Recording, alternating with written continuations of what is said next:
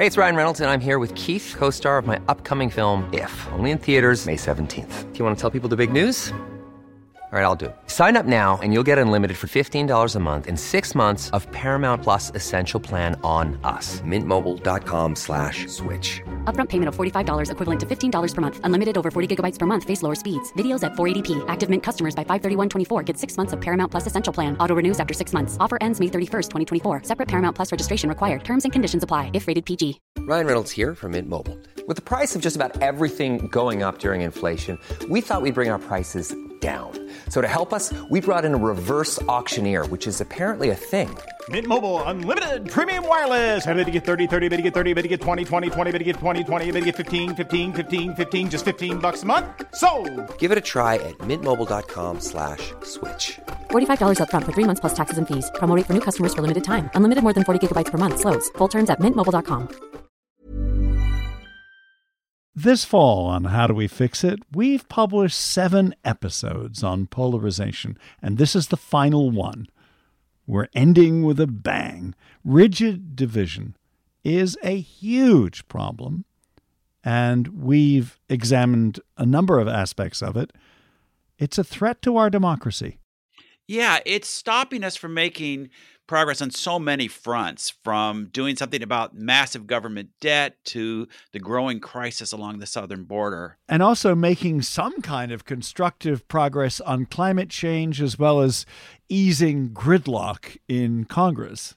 In this episode, fighting back against polarization and rigid divides. Our guests are Erica Manuel and Manu Meel.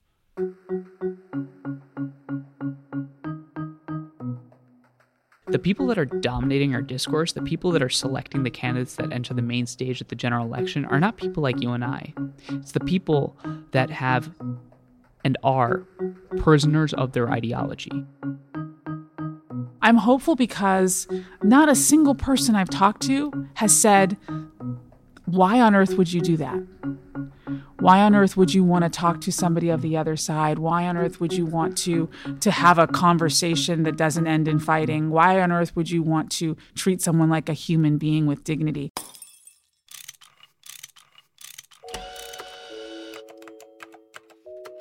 Our show is about fixes. Yeah, how to make the world a better place. How, do we fix it? How do we fix it? Over the summer, Richard, you became one of the Complicating the Narratives Fellows. That's a complicated mouthful in itself. One of the Complicating the Narratives Fellows for 2023. The project is organized by the Solutions Journalism Network, a group we've worked with now for quite a few years at How Do We Fix It. And they help journalists find new ways to report on controversial issues and navigate polarization in politics. It draws on experience of various experts in conflict mediation, among other topics.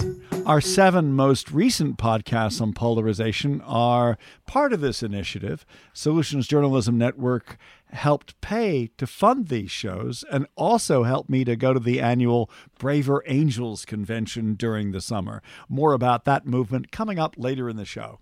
I wish I could have joined you. It sounds like that was a really uh, great experience. And during that convention, uh, you recorded uh, a number of interviews that we've been hosting here at How Do We Fix It. Today, we have two that you recorded at that convention in Gettysburg, Pennsylvania, a good place to discuss uh, partisan divides.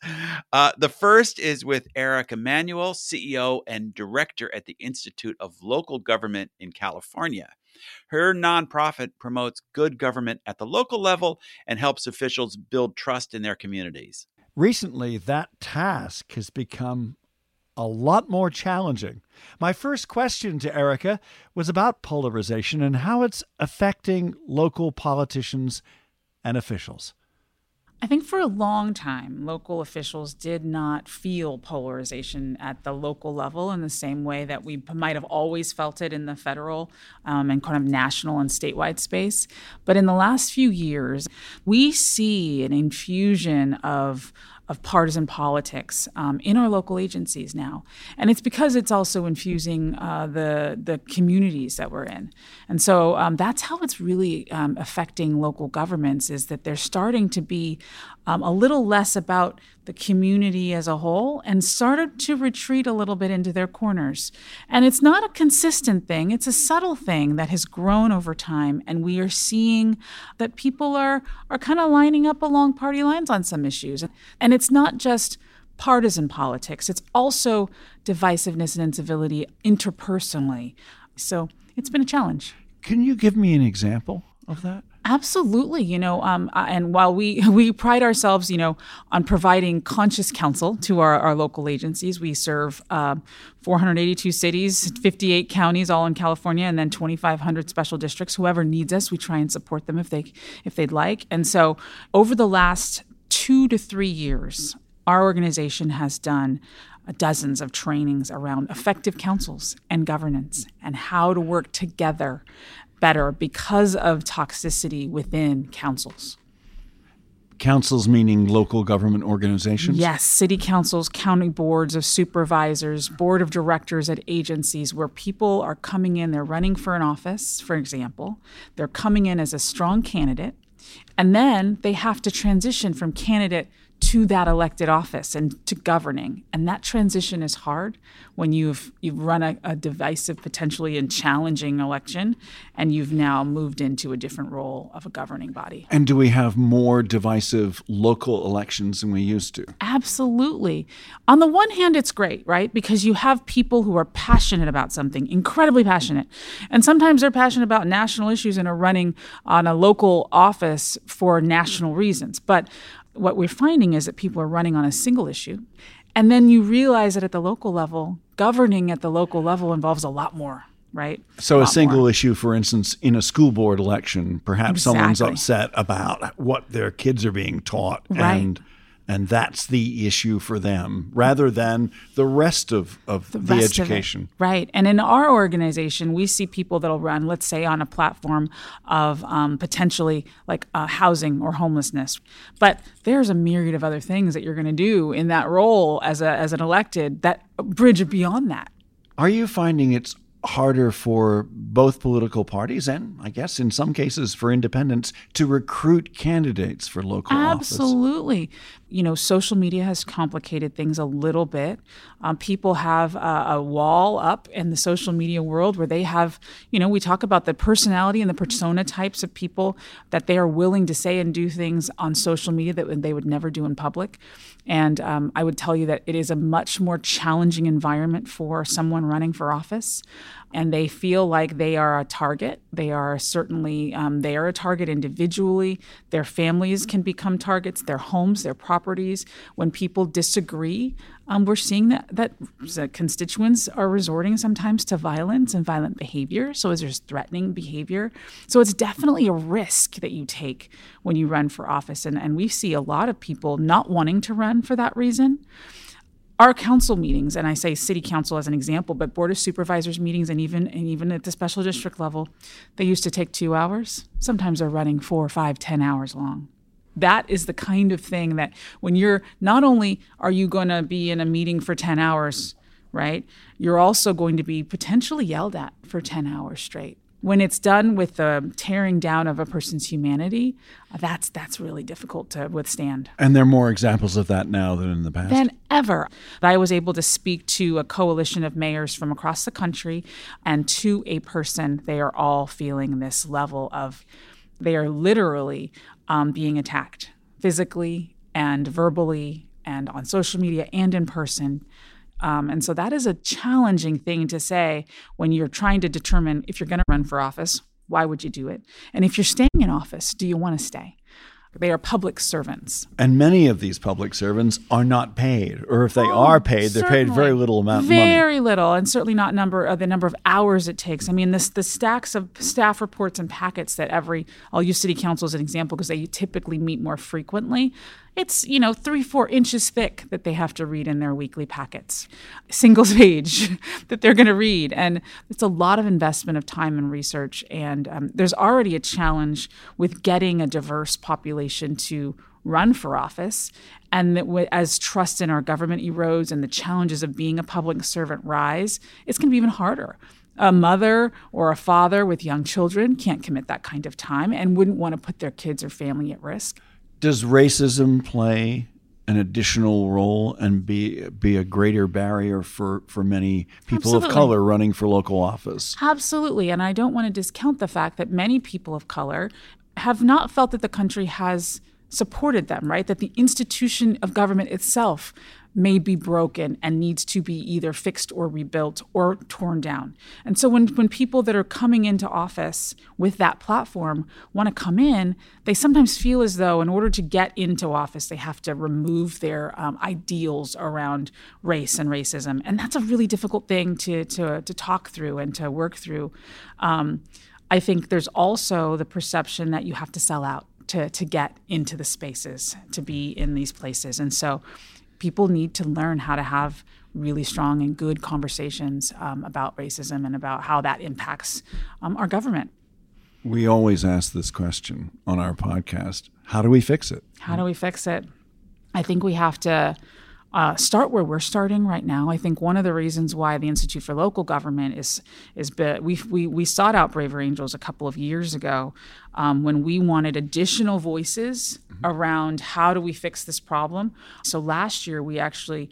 Um, stood a series on managing difficult conversations and bridging divides, and we had over 250 to 275 elected officials and staff from different municipalities all over California participating in each one of those huge turnouts, huge interest. We fix it by acknowledging the problem and then banding together and agreeing that with to a person we are going to do better. And something that I've heard that was really poignant for me is that it all starts with each one of us.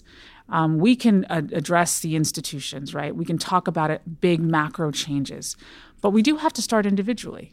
It starts with an individual elected official, individual resident, an individual person saying, I myself am going to hold myself to a standard of civil discourse, of being open minded, of being willing to talk to somebody that has a different viewpoint, being willing to engage. Are there practical steps that are taken in those training sessions to help to, to get people to a point where they they can we um, model the more? behavior. So we we do the the theoretical you know we talk about here's conceptually what you can do here's a framework for it and then we spend a lot of time actually practicing it getting in small group sessions and doing the talking points here and there. So now you be a constituent A and you be the elected official and here is the issue that they're coming in against and and they're really frustrated with you. How do you practice active listening? How do you you know listen uh, re- repeat back what you've heard. How do you make sure that they feel respected and appreciated for their contributions to the dialogue? How do you let them down and say thank you but i can't do this this and this? How do you share your perspective without de- invalidating theirs? Are you hopeful? oh so hopeful. I'm hopeful because not a single person i've talked to has said why on earth would you do that why on earth would you want to talk to somebody of the other side? Why on earth would you want to to have a conversation that doesn't end in fighting? Why on earth would you want to treat someone like a human being with dignity? These are all things that people believe in their core. They have a moral compass. They have a sense of um, how they think they behave as individuals. And, and they want to live up to that standard. And when you articulate it as this is how our society takes care of itself and this is how our democracy was built and how it should be, continue they agree. They don't disagree. It's it's in the heat of the moment that we disagree. And it's when we're following a mass you know we're following the the trends and we allow ourselves to get riled up by let's say social media or the media or whoever is pumping media information out and I think when we start to think differently and independently and say, hey, you know what? I am a good person. I do believe to do unto others. I do think we should treat people kindly. I want to be treated kindly. Yeah. Once you start articulating our values and lead with values and lead with shared values, everyone follows along and everyone agrees, even people on either ends of the political spectrum. Erica Manuel, thank you for joining us on How Do We Fix It? Ah, thank you, Richard, for having me.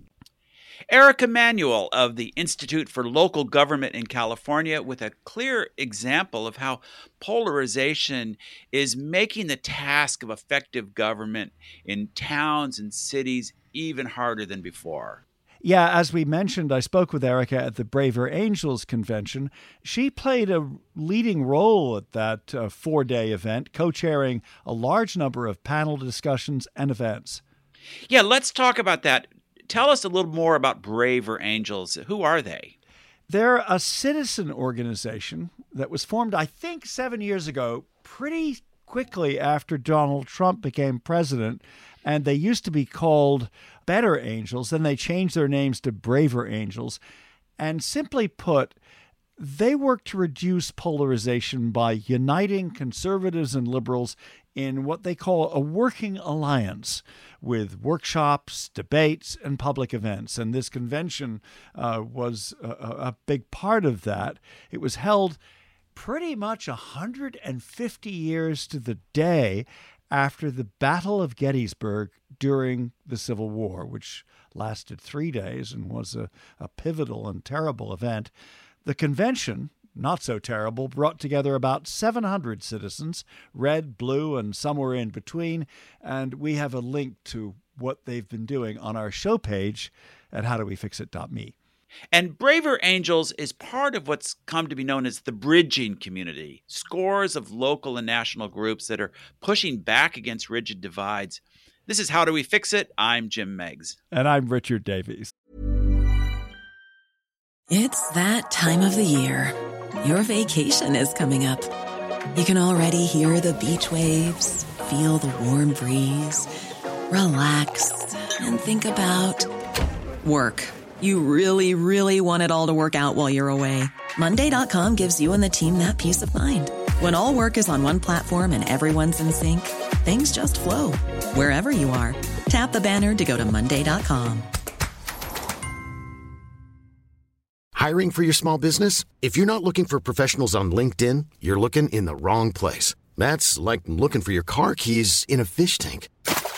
LinkedIn helps you hire professionals you can't find anywhere else, even those who aren't actively searching for a new job but might be open to the perfect role. In a given month, over 70% of LinkedIn users don't even visit other leading job sites. So start looking in the right place. With LinkedIn, you can hire professionals like a professional. Post your free job on linkedin.com slash people today. Our second interview is with the leader of a cross-partisan student group. I notice you don't say bipartisan. They're called Bridge USA. Manu Meel is the organization's 24 year old leader. He says their mission is to push back against the dehumanization of others and the belief that other people's experiences are not valid. I found this really fascinating, Richard, especially his ideas about how the, the difference between a vigorous argument which engages the other side's uh, points and the process of assuming that the other side has no validity the dehumanization of your political opponents. It's a really important distinction. Yeah so my name is manu meel i'm the ceo of bridge usa and i'm incredibly passionate about empowering young people to understand and bridge political differences so that we can strengthen our democracy First, tell me about the the organization. Bridge USA is one of the largest and fastest growing student movements in the country trying to elevate and change how we talk about politics.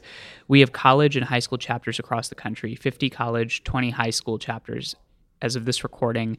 And what we're doing is we're empowering what I call the hopeful majority of young people that uh, are either incredibly disengaged from politics or feel that the partisan voices are just incredibly loud. How do we make progress on this? Two observations which lead to the answer for me personally and for our organization. The first is the amount of times I've met people that have conversations with other folks in person and say, we are not as divided as we are actually led to believe. And the second is the amount of times I meet young people on college campuses that are just scared to say what's on their mind, that are just walking on eggshells. I think we all can relate to that hearing this. And our job is to empower and change the norms to create spaces on campuses across the country so that students feel like they're actually in the majority when they think, actually, you know what? I want to have that conversation. I want to have that dialogue. Well, that dialogue across difference or that difficult conversation. That difficult conversation, but importantly, it's not just a difficult conversation for some kumbaya circle. It is a difficult conversation for us to better understand why we think what we think. So you've you've said two really interesting things. One is that we're not as divided as we think we are, and two in many places, and especially on college campuses, people are not comfortable voicing their true opinions. So let's take the first one. We're not as divided as we think we are. I don't think Twitter's a real space. 80% of all user generated content on Twitter comes from 20% of users. Second statistic primaries. About 10% of Americans on average vote in our primary system. The people that are dominating our discourse, the people that are selecting the candidates that enter the main stage at the general election, are not people like you and I. It's the people that have and are prisoners of their ideology, that are not on the ideological extremes, but what I call the temperamental extremes. The second thing you were talking about was that people don't feel comfortable expressing their own views. Is it a majority of people on college campuses who feel uncomfortable expressing what they really think, or is it is it not such a great problem? No, it is the loudest voices. This is not a problem of the majority. This is a problem of the loudest minority voices imposing their closed mindedness on an exhausted majority. And I'm sick and tired of people equating passion with violence. I'm sick and tired of people equating passion with extremism. I'm incredibly passionate about what I believe, and I'm also incredibly passionate about learning what you believe. Not because I want my mind changed, but because I know that you've got something to offer. And maybe that thing to offer does not advance my ideas, but what it does is it at least exposes me. It helps me be curious. Let's talk about polarization. How bad do you think it is? And how much of a threat to our democratic system is it? I think it's an incredibly big threat to our democratic system. And I also think that we're not as divided as we think we are. When you're actually talking to people on the ground, when we're talking to our family members, when we're listening to each other, hearing each other, while our values are very different, most people are willing to come to the table. What we're concerned about is affective polarization. And This what is that? Affective polarization is this notion that we as Americans personally believe that we on the other side are evil. That if you're a Democrat, you must be a communist and an evil person that does not like America. Or that if you're a Republican, you must be a fascist that does not care about race. Affective polarization is the increase of intolerance towards each other as humans.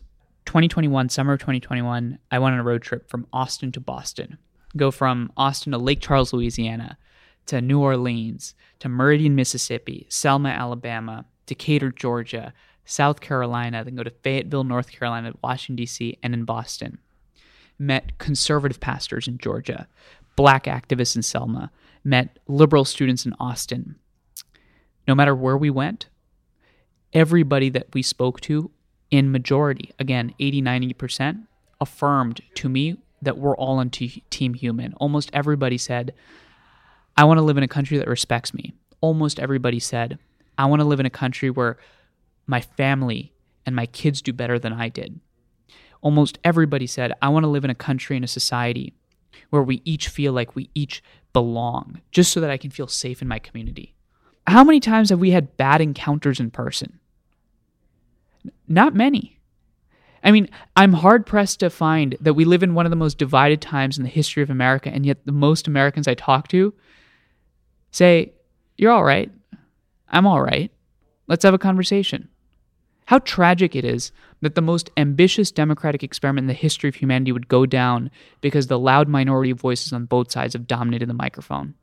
It's more difficult to hate someone up close when you look them in the eye than hating somebody you've never met. You are so right. And the reason is because when you're in person, you're accountable. We've mentioned that Bridge USA is part of the bridging movement. To you, what does bridging mean? What does this movement, this overall movement that you're part of, involve? Are there shared principles? There's a movement, I call it the hopeful majority. It is a movement of Americans that believe a couple of things. The first is that everybody's worthy of a dialogue not to be platformed, but to be challenged so that we can live in a society where we can get to the collective search of truth. Number two is that the best way for our democracy to move forward is that we have to understand how to share this country. Are we polarized partially because of our success as a nation? 50 years ago, people who dominated this, the conversation looked like me. They were white Anglo Saxon male Protestants. And then women started entering the picture more. Catholics became much more involved in the political process. Jews, people of color. Is it that because of that success in more people being involved in the conversation, that there are more opportunities for division? I think I understand what you're getting at, and I'll, I'll word it slightly differently. Yeah, please do, because I'm struggling with this. For anybody that's listening, I'm an Indian American uh, citizen of the United States. My parents came from India in, in 98. I was born in New Jersey, and then I lived in India for a couple of years with my grandparents, came back to the US, moved around a bunch. The United States is, by 2045, Richard, going to be a majority minority country. It's going to be the most diverse democracy in the history of societies.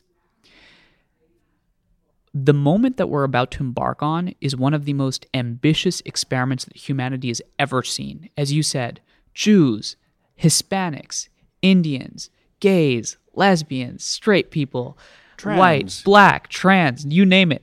Everybody living together? Right. That is extraordinary we can take a step back and understand that with ambition comes a lot of adversity and challenge, but also a lot of opportunity. As Thomas Paine said, America, the cause for America is a cause for humankind. And the reason being is because this is freaking unprecedented. And that's what makes it so amazing.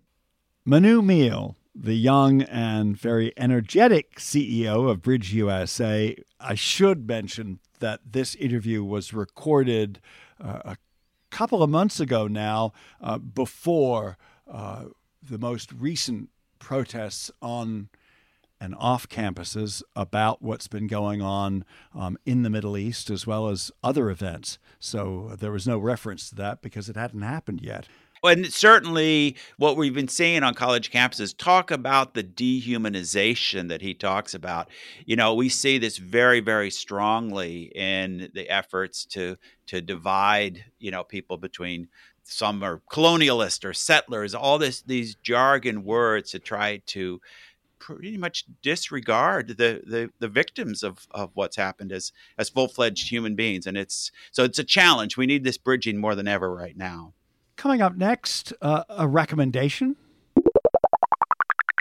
So this is a little self-serving, Richard. But uh, last night I attended uh, the uh, an annual benefit dinner for Commentary Magazine, a, a, publication that I, I write for. I'm the what they call the tech commentary editor. Commentary Magazine, just a fascinating institution that has its roots in a, uh, a journal of Jewish opinion going back to the 1940s that gradually became uh, through the 60s and 70s came to embrace a, a wide set of ideas that once were called neoconservative. Today, you might you might call it a centrist conservative, the kind of non-Trumpy wing of the conservative movement, for, with a a distinct uh, orientation in terms of the, the history, the culture, and the political interests of the Jewish people, and a, a robust uh, defense of, of the importance that uh, the country of Israel continue to exist in, in our world. For me, it's a real honor to be uh, part of an institution that has a lot of great writers and thinkers today and has a history of publishing really important work from major thinkers through the past. If you go back to the 1960s, the magazine was publishing Hannah Arendt, Daniel Patrick Moynihan, and many others.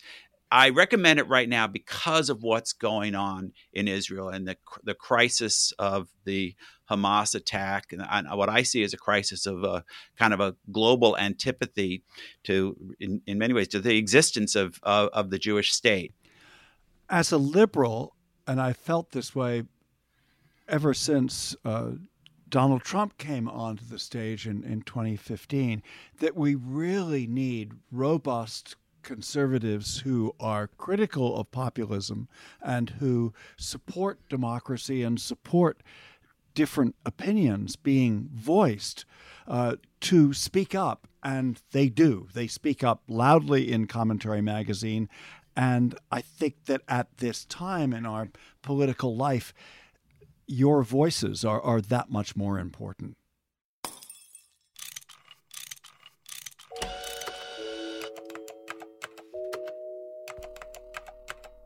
And now, as usual, a few thoughts about today's interview, or in this case, interviews, with Erica Manuel and Manu Meel. We're wrapping up our series on polarization. And as you've said to me, Jim, we live in a time of divides, intolerance, and even disdain for our political opponents. So, this is the right time to highlight the polarization crisis and look at ways to pull back from it. Yeah, yeah, I've been shocked. I think many people have been shocked by scenes of protesters trying to break down the doors of Grand Central Terminal, a, a train station I I uh, used to walk through every day and, and walk through frequently, trying to attack the police officers sheltering within uh, a, a, Jewish uh, person holding an Israeli flag hit over the head and murdered on the streets of Los Angeles a couple of weeks ago. It's a scary time, and we are not as advanced. We're not as understanding and tolerant as we thought we were, and we're going to really have to work hard at at making sure that the people who are open to dialogue uh, are are having those dialogues and and not intimidated into silence. But I am I'm less optimistic today than I would have been a couple of months ago. And that's our podcast for this week. And again, thank you to Solutions Journalism Network and the Democracy Group for supporting our podcast. Our producer is Miranda Schaefer. I'm Richard Davies. And I'm Jim Meigs. As always, thanks for listening.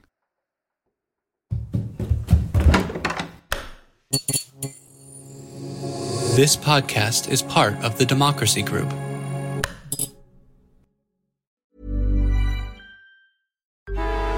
Traffic jams, tailgating, pileups. Ugh, the joys of driving. How could it get worse? The federal government wants to have a say in what you drive.